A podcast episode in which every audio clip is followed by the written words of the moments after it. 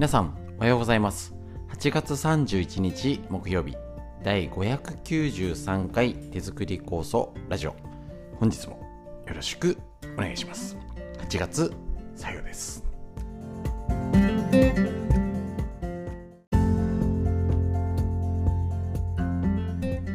こちら手作り構想ラジオは埼玉県本庄市にあります芦沢治療院よりお届けします。私の母親が手作り構想を始めて35年以上経ちまして北海道帯広市にあります。十勝金星社川村文夫先生に長年ご指導をいただいておりまして家族で構想のみ治療院ということですね、えーと、勉強会構想の仕込み会いろいろやっておりました。ちょっとね、コロナの中でちょっとね、いろいろ変更させていただいたんですけれども、その一つ、ラジオで耳からお届けする。とても好評いただいておりまして、家事をしながら作業をしながら気楽に聞けるということでね。動画の方が情報量は多いんですけど動画あのギガ数の問題とかねいろいろあって気楽に聞けるということで家族で聞いていただけるなんて声聞くとちょっと嬉しくなっちゃいますね。えっ、と手作り構想ラジオとはいえ構想構想構想構想っていうよりは、えーと、構想もね手元にあって仕込んで持ってる方がえーと、これからも元気でいられるための情報プラスアルファの情報として日頃のねコロナだけじゃなくてね日常的な話だったり、えー、脳のこと大事ですよね。また東洋医学の知恵なんていうことで、えーと、いろいろね一緒に勉強できたらと思います。是非とも今日もよろしくお願いします。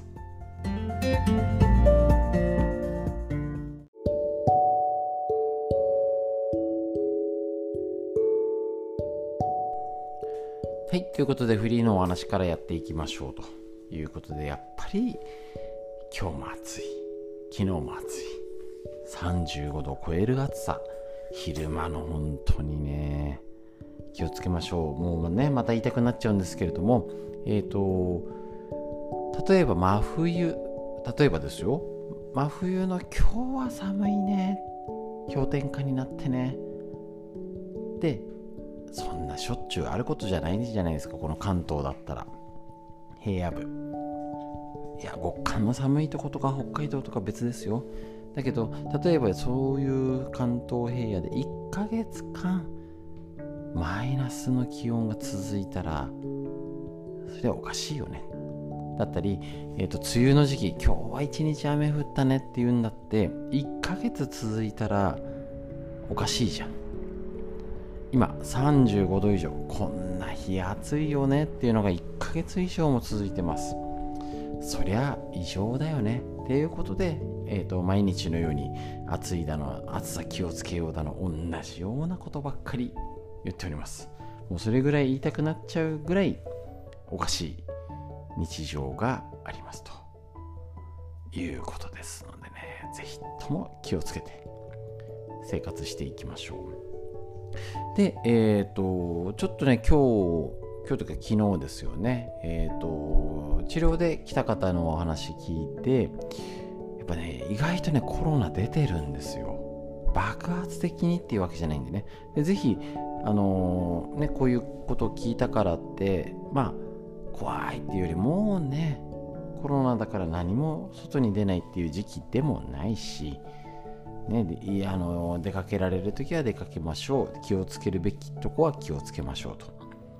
いうことなんですね。でまあもしかしたら得意な例かもしれないんですけれどもえっとあそういうことってあるかもねってことでぜひ聞いてもらえたらと思います。えっとまあえっと、細かいことはさておき、えっとえー、聞いた話だと要は施設に入っているおじいちゃんが結局コロナになって家で見てくれって言われちゃったらしいんですね。もうちょっとその段階で結構突っ込みどころがあるんですけど。ね。これはあの一般的にそういうことがね。あのそういう方針だよとは言えないと。だって預施設に入ってるお年寄りがコロナになったから家で預かれってだって一緒に住んでなかったあの子供たちが見なきゃなんですよ。まあ、ありえないんですけど、まあ、そういうことがありました。であのー、呼吸困難みたいになってもう明らかにおかしいから救急車呼んだと。そしたらまあ1時間搬送先見つからないと。要はコロナで陽性者で見つからないと。で要は2時間経ってようやく行ったけどそこじゃ見てもらえないからってまた別に移動してなんてことがあったんだよっていうのを実際の話として聞いた時にあやっぱこういうところにまあ実害実害って言い方ちょっとねもしかしたら良くないかもしれないんですけど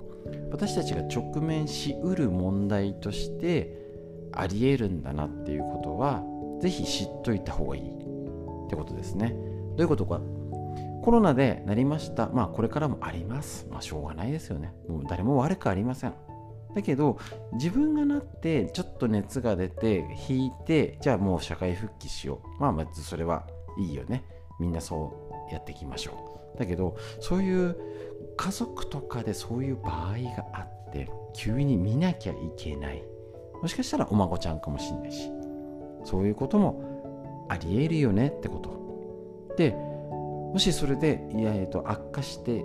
いや今脱水になってとかっていうんで救急車で運ばれて今までだったらコロナはちゃんと扱われてる体制で要は受け入れ病院もちゃんと義務があってあるけど受け入れてもらえないっていう現実ですよね。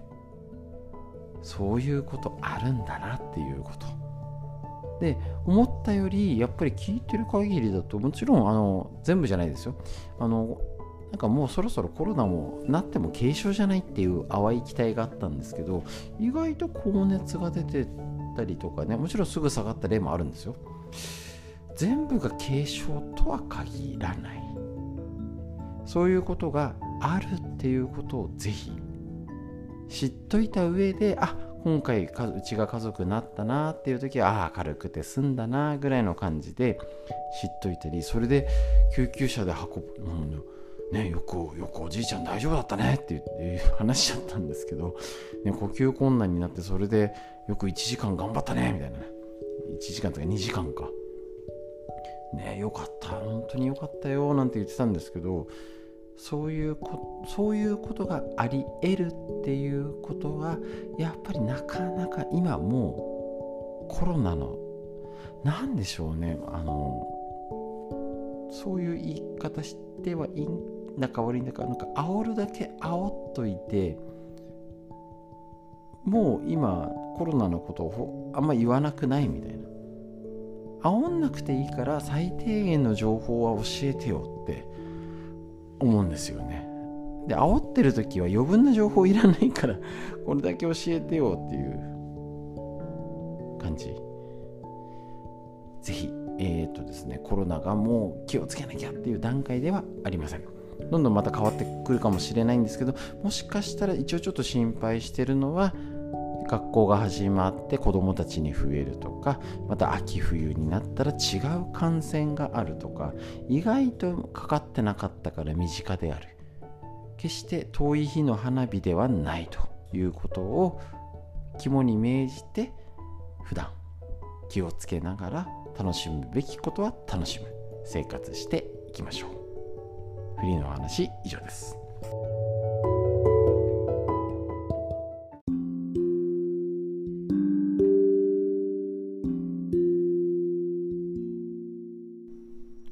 続いて40歳から始める脳の老化を防ぐ習慣和田秀樹先生のディスカバー形式よりお届けして脳のこと勉強していきましょう。この前頭葉を元気にする。大事ですね。老年精神医学会の専門家が伝授する脳のアンチエイジング習慣。ということでお届けしております。今ねいきなり明日ボケちゃって分かんなくなっちゃうってことは急にはないですけど今はもう衰えてるところ正しく適切に対処してますでしょうか。脳のこと放っておいたらやばいです。一緒に対策していきましょう。今日の、えーと、項目もう残りわずかになってきました。楽ちんな服を着ない。男女問わず年を取ってくると締め付けのないああね楽なんですよね。例えばパンツやスカートはウエストゴム入りの緩めファッションに流れがちです。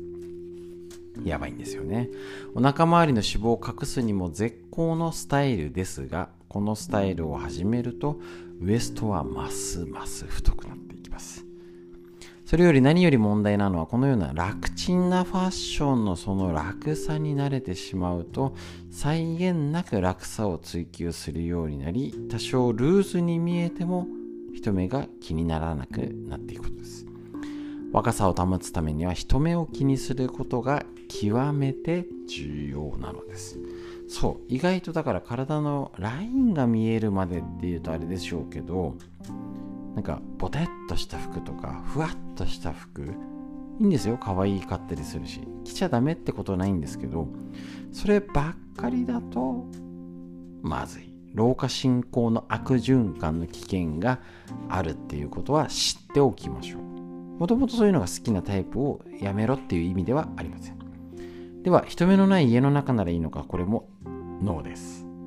めんどくささで自分のだらしなさを許してしまうとそれは生活態度全般にわたってルーズさを増長させてしまいます。その結果行動が心を変えるという基本原理からいくと老化を進めてしまうことは言うまでもありません。ということですね。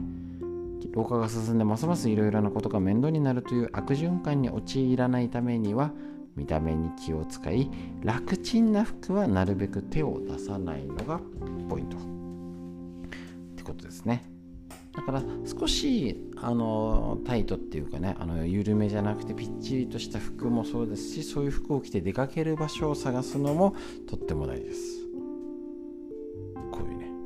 見た目のこと。別におしゃれになれじゃなくてもダボっとした服じゃなくてきちっとした服を着る。機会も作るしもちろん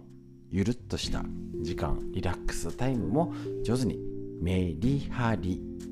大事ですのでそういうのをできてるやってるどうっていうやり取りをぜひご家族お友達遠く離れたね LINE とかでのやり取りをまずしてみてください。何にもしないのがまずいです。脳のお話以上です。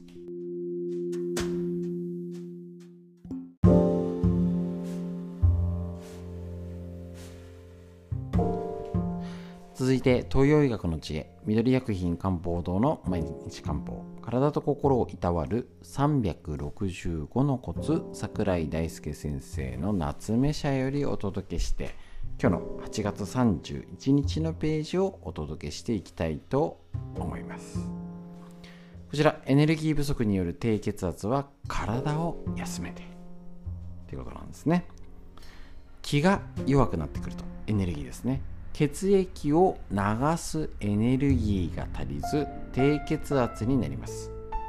疲れやすい過労状態慢性的な病気がある。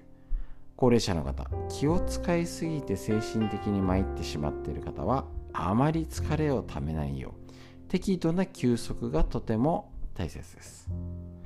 意識して休む日休む時間を設けましょう。やっぱりね何事も頑張りすぎ疲れすぎ良くないですよ本当に。ただねその頑張ってる人ほどねその良くないのは分かっちゃいるけどやんなきゃいけない人もいるしもうとにかくがむしゃらにやった結果そうなっちゃってる。だからそもそも休むなんていうね次元じゃないと。そういう風になっちゃってる状態がもうそもそも良くないよってことですね。そしてエネルギーの元となる肉や魚介牛肉鶏肉うなぎエビなど野菜や果物の山芋かぼちゃ玉ねぎにんにくネギ生姜きのこ栗リンゴなどを適度に取りましょうと。いうことなんですね。意外とね低血圧ってやりようないんですよ。あの太ってる人は痩せ方が5万とあるんですけど痩せてる人が太るやり方はないんですよね。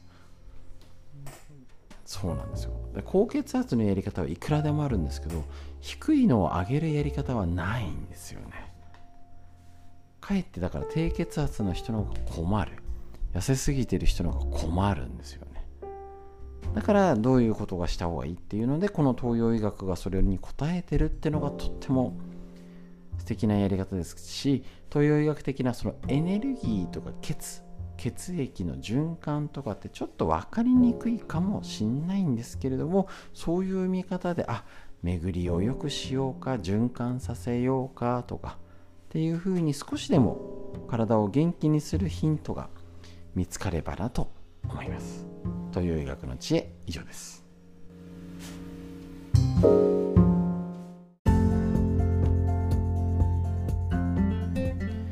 はい。ということでいかがでしたでしょうか？まだ暑い日が続いてますし台風がなんかどうなんだかね一応本州からそれておりますけど多少ね日本の中で言ったら影響ある方もいるしねあの気をつけて生活してください。ということでしっかり深呼吸していきましょう。息吸って吐いて